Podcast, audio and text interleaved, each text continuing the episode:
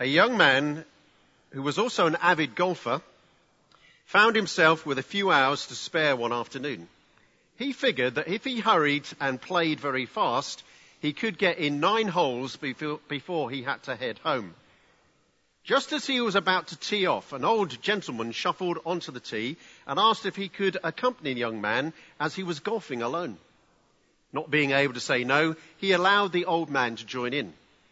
To his surprise, the old man played fairly quickly. He didn't hit the ball far, but plodded along consistently and didn't waste much time. Finally, they reached the ninth fairway and the young man found himself uh, with a tough shot. There was a large pine tree right in front of his ball and directly between his ball and the green. After several minutes of debating how to hit the shot, the old man finally said, You know, when I was your age, I'd hit the ball right over the tree. With that challenge placed before him, the youngster swung hard, hit the ball up, right smack into the top of the tree trunk, and it thudded back down on the ground, not a foot from where it originally laid. The old man offered one more comment. Of course, when I was your age, that pine tree was only three feet tall.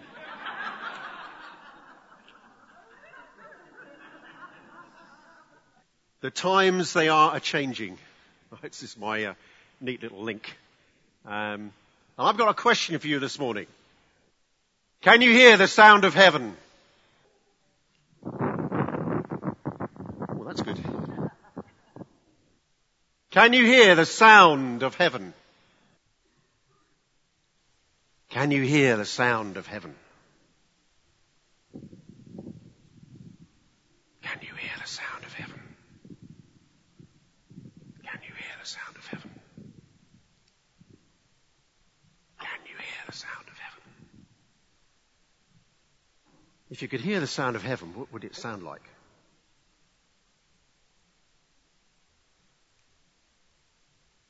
Now, I'm partly speaking of a mystery here, obviously, but uh, what does heaven sound like? And if you know what it sounds like, can you hear it? Can you hear it? Some of you may hear it audibly in your ears. Can you hear it in your spirit? When Val was talking about revival and what I would call a season of salvation. It's something I feel in my spirit. Do you feel it? There is something to be felt. There's, it's going to issue up. It's not just a thought in your mind, isn't it? Thinking of what I might preach today, about two months ago, God simply gave me a phrase. Can you hear the sound of heaven? While I was puzzling about that, I thought, well, what is the sound of heaven? And where, in scripture, where would I find the sound of heaven? Now, there are lots of sounds actually. There's rushing water. That's one description of heaven, isn't it? There's a mighty army. Whatever a mighty army looks like, that's probably the sound of heaven. But this morning, I want to talk to you about the joy that is in heaven. Is there joy in heaven? Is there joy in heaven? Is heaven in you? Let's see some joy then. Okay, if you find Luke chapter 15, David's going to put it on the screen in a moment. Let's just remind ourselves that actually right now there's a party going on in heaven. Right now. That's why I went round to all the four corners here. Not that I was necessarily expecting to hear something audibly, but actually there is a heavenly party going on right now. And for our purposes, although you could say, well, it's, you know, where, where is heaven? It's just kind of right near you because the kingdom of heaven is in you. But there's a sense in which heavenly activity is increasing around us, isn't it? And, and uh, Luke 15, Jesus in Luke 15 gives us an insight into what we're talking about here and why there might be joy, why there might be a party in heaven going on right now, and why, we'll come to that later, why that noise is getting louder at Eastgate, why it's getting louder in Gravesham, why it's getting louder in the southeast of England, why it's getting louder in our nation. Can you hear the sound of heaven? So now, chapter 15, verse 1. Now the tax collectors and sinners were all gathering around to hear him. But the Pharisees and the teachers of the law muttered, This man welcomes sinners and eats with them. Then Jesus told them this parable. Suppose one of you has a hundred sheep and loses one of them. Does he not leave the 99 in the open country? It's now become a song, isn't it? 90. and go and after the lost sheep until he finds it. And when he finds it, he joyfully puts it on his shoulders and goes home. Then he calls his friends and neighbors together and says, Rejoice with me, I have found my lost sheep. I tell you that in the same way, there will be more rejoicing, more joy in heaven over one sinner who repents than over 99 righteous people who do not need to repent. Or suppose a woman has 10 silver coins and loses one. Does she not light a lamp, sweep the house, and search carefully until she finds it? When she finds it, she calls her friends and neighbors together and says, Rejoice with me, I have found my lost coin. In the same way, I tell you, there is rejoicing, there is joy in the presence of the angels of God over one sinner who repents. Jesus continued. There was a man who had two sons, and the younger one said to his father, Father, give me my share of the estate. So he divided his property between them.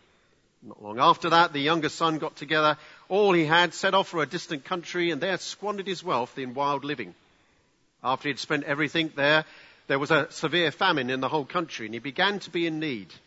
So he went and hired himself out to the citizen of that country, who sent him to the fields to feed pigs. He longed to fill his stomach with the pods that the pigs were eating, but no one gave him anything. When he came to his senses, he said, How many of my father's hired men have food to spare? and here I am starving to death. I will set out and go back to my father and say to him, Father, I have sinned against heaven and against you. I am no longer worthy to be called your son. Make me like one of your hired men. So he got up and went to his father. But while he was still a long way off, his father saw him and was filled with compassion for him. He ran to his son, threw his arms around him and kissed him. The son said to him, Father, I have sinned against heaven and against you. I am no longer worthy to be called your son. But the father said to his servants, Quick, bring the best robe and put it on him. Put a ring on his finger and sandals on his feet. Bring the fatted calf and kill it. Let's have a feast and celebrate. For this son of mine was dead and is alive again. He was lost and is found. So they began to celebrate. Meanwhile, the older son was in the field. When he came near the house, he heard music and dancing. So he called one of the servants and asked him, What's going on? Your brother has come, he replied, and your father has killed the fatted calf because he has him back safe and sound. The older brother became angry refused to go in. So his father went out and pleaded with him, but he answered his father, Look, all these years I've been slaving for you, never, uh, never disobeyed your orders. Yet you never gave me even a young goat so I could celebrate with my friends. But when this son of yours who has squandered your property with prostitutes comes home, you kill the fatted calf for him. My son, father said, you are always with me and everything I have is yours. But we had to celebrate. Say with me, had to celebrate. We had to celebrate and be glad because this brother of yours was dead and is alive again. He was lost and is found. Well known story, isn't it? So I'm not going to try and expound to you the prodigal and lost son, but I want to take uh, uh, aspects of each of these parables to answer this question, what is the sound of heaven?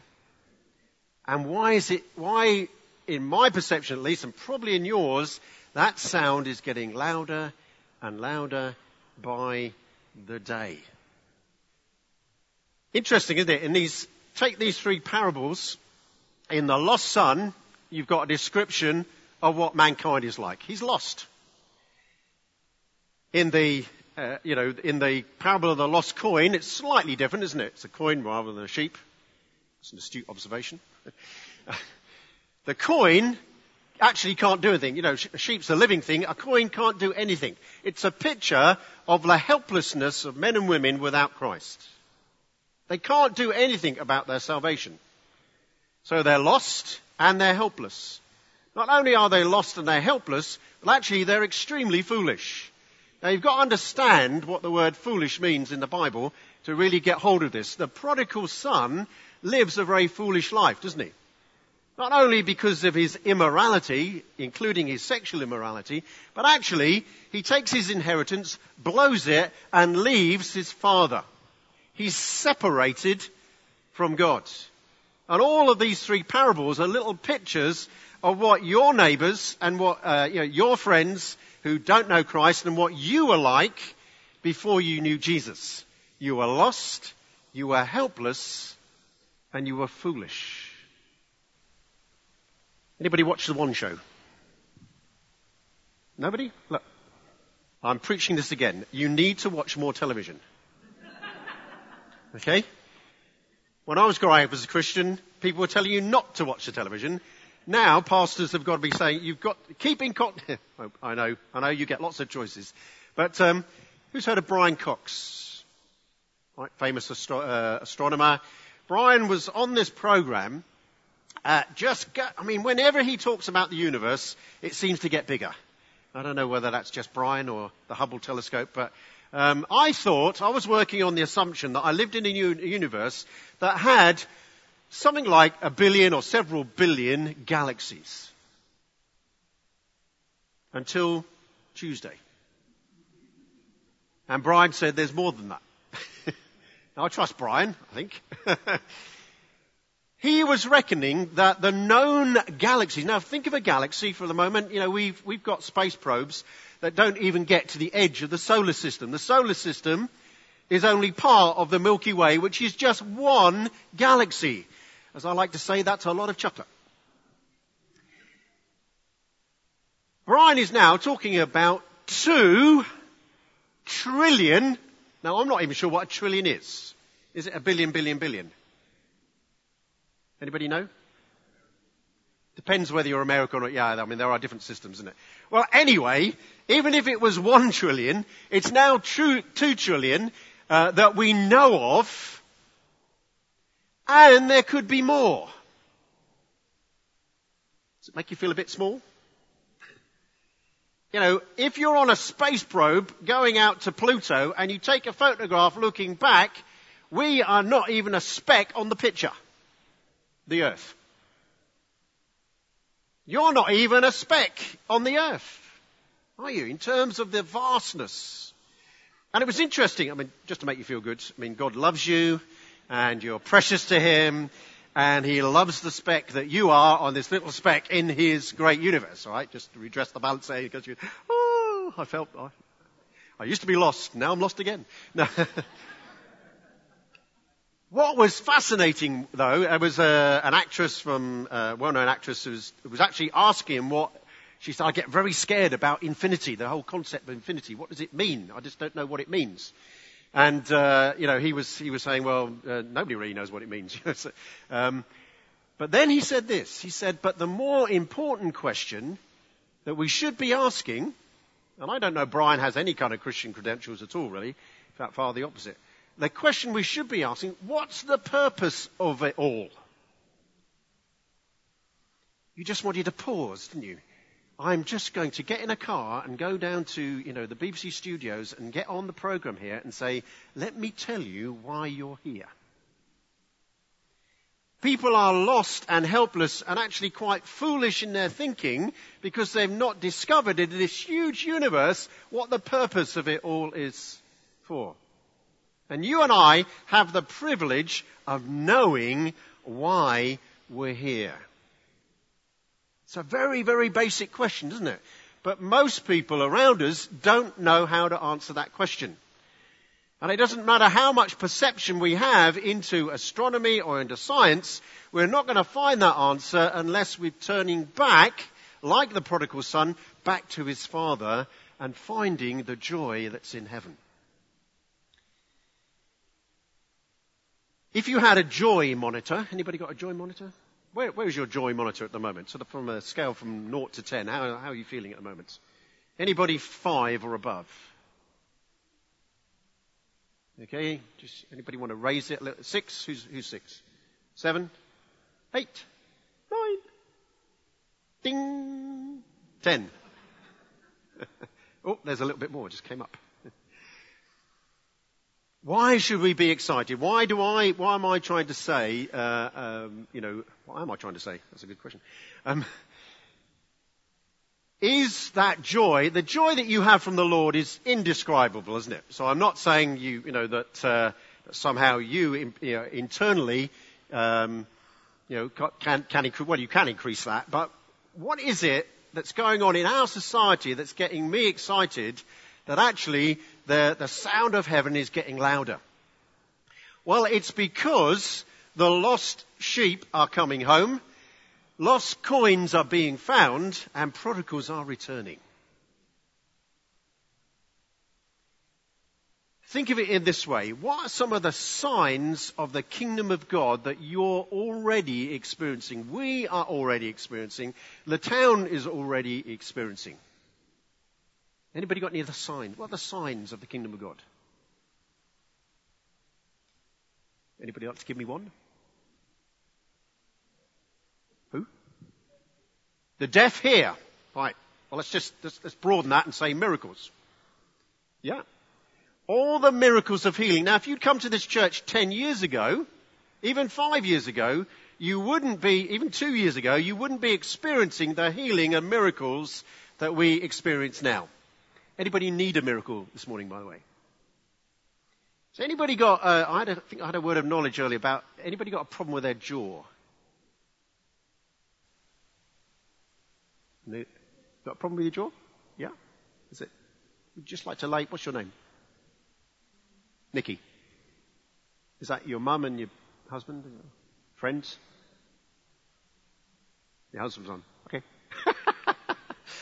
Do you not just lay hands on Nikki? We just want to release healing. Why don't you, raise your hands over, over towards her as well? Is it, is it painful or is it locked or is it? It's very painful. Okay. So Father, we just want to release your healing over this jaw right now. We pay, pray right now for pain to go completely. Reduce that pain, Lord. Be healed in Jesus' name.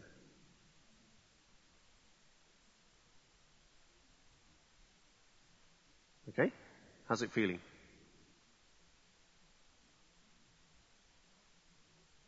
Say that again? Not as painful. Very good. If your husband keeps his hand on you, it's going to go before the end of the meeting. Shouldn't be too difficult. okay. Excellent. Anybody else with a pressing need? Oh yeah, you're Sky. Is it okay to share it or not? Just want to keep it quiet. Yeah. Steph, just lay hands on Sky. Put your hands over towards Sky. This is the sound of heaven, folks. The sound of heaven is working through you to bring joy into somebody's life through healing. The blind will see, the deaf will hear, the dead will raise, God is over and above every problem, every situation we have. So Father, we pray for Sky right now for you to bless her, pour out your power on her, and let your kingdom come.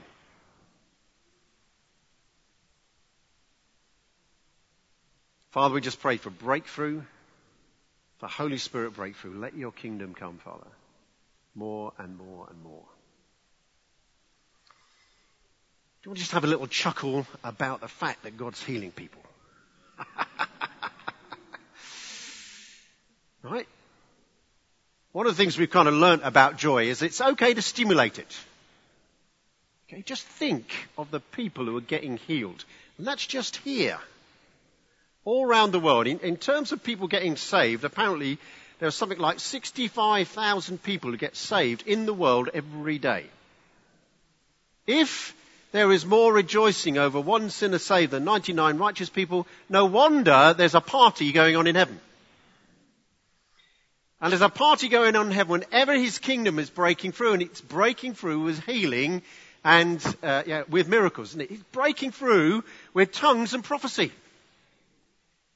I mean, I would like, I mean, when we have a prophecy day here with the evening school, something like two and a half thousand prophecies are released on that day. Do stop somebody in our corridor and say, could you prophesy over me? Or if you can't, can you find somebody who will? One of the joys that we experience here is the freedom to be able to prophesy over one another. And that, boy, I reckon, I wonder if the Corinthian church, if they could be transported to Eastgate where they were looking at, wow, you guys have really got it going, haven't you? Now we don't want to import some of the problems that the Corinthians had, but you know, it, but that, that overwhelming sense, that's a sign of the kingdom. Is God pleased when his prophet, prophetic words are uttered to other people? Or is he going, now let's see how they get on with this one. Let's just check this out. I want to know that this is really from the Holy Spirit. I'm sure God is kind of weighing them up in one sense. But He is pleased, isn't it, that His word, what He wants to say to somebody else on a regular basis is released amongst us. He loves it when you speak in tongues. Anybody speaking tongues already today? 50%? Um, I remember, I remember describing years ago to somebody, we're the church I was part of then, we're 50% charismatic.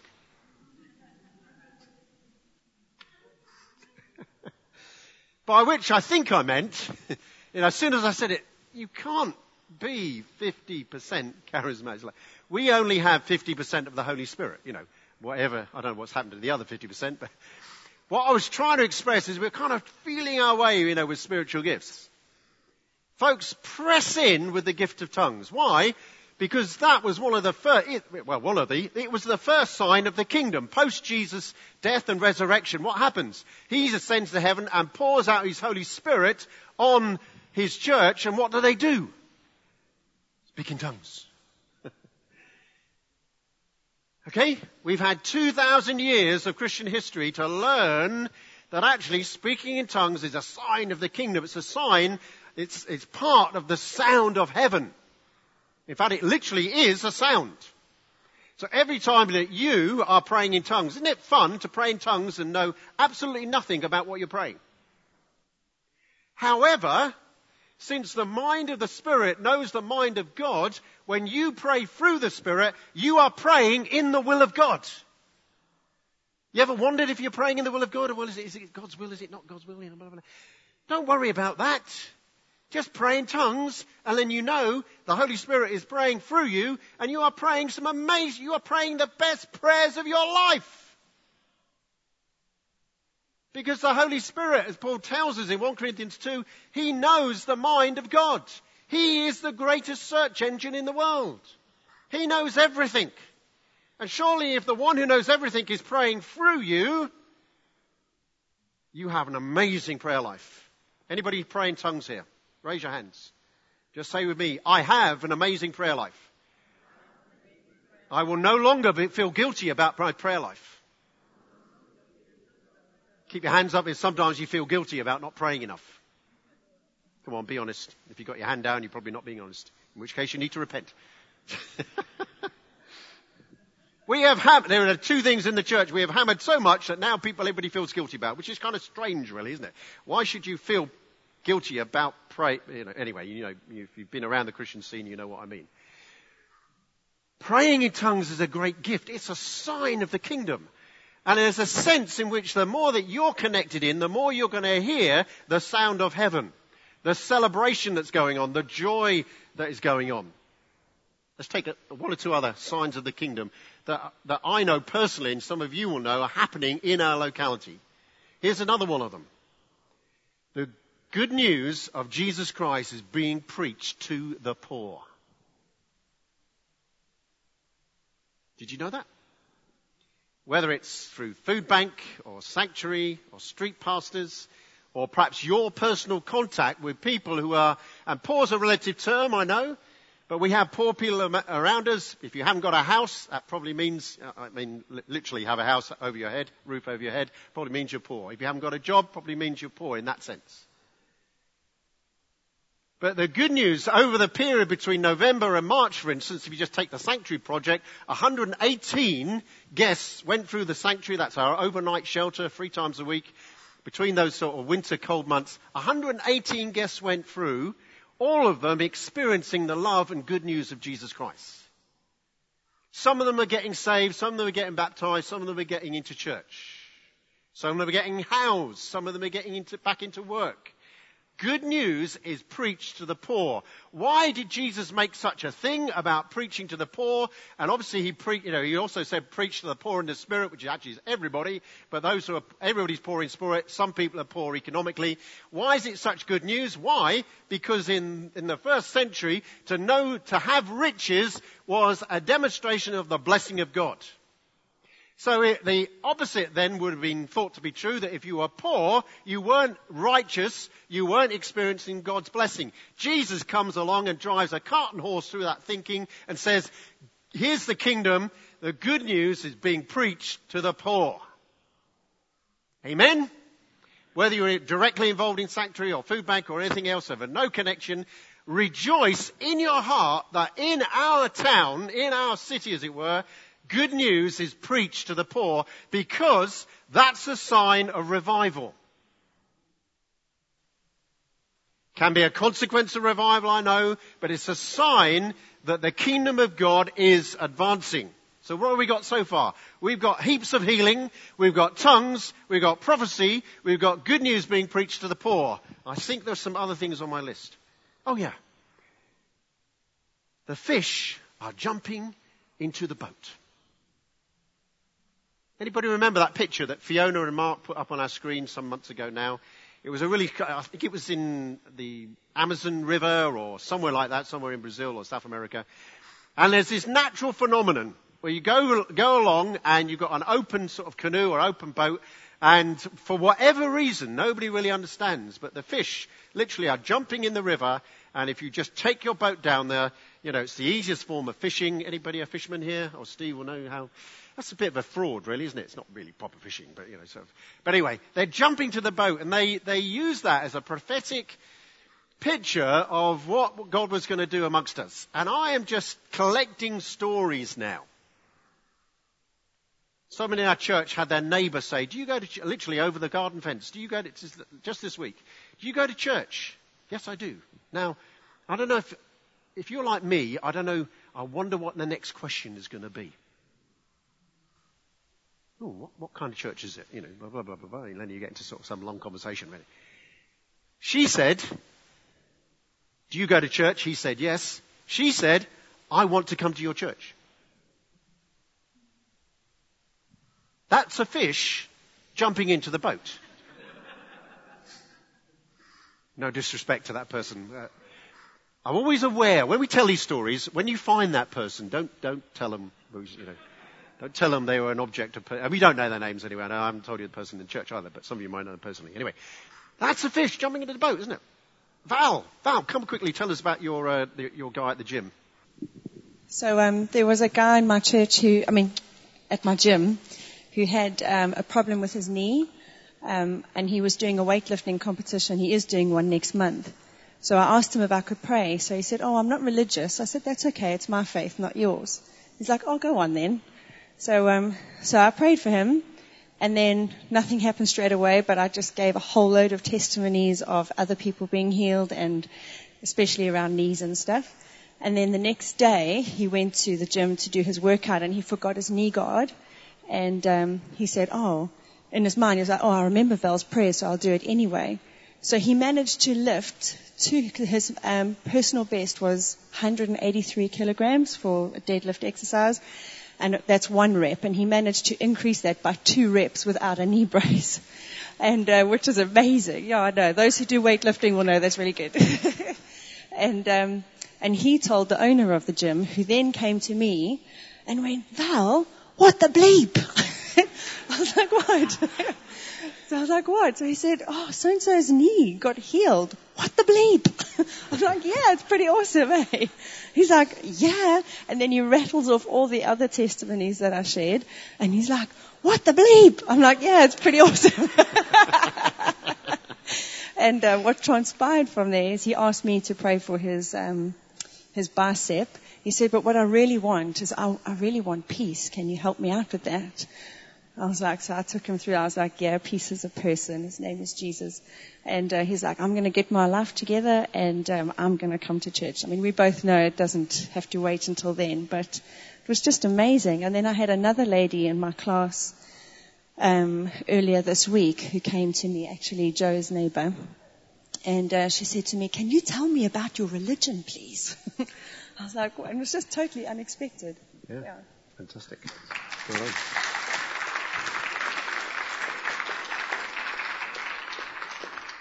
so why don't we just stand for a moment? Just tune in to the Holy Spirit.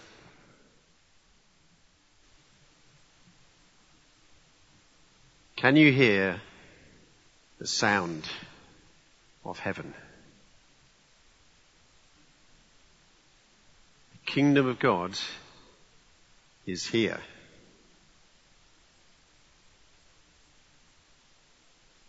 Father, we pray that you would release more and more fish to jump into your kingdom, to jump into your boat.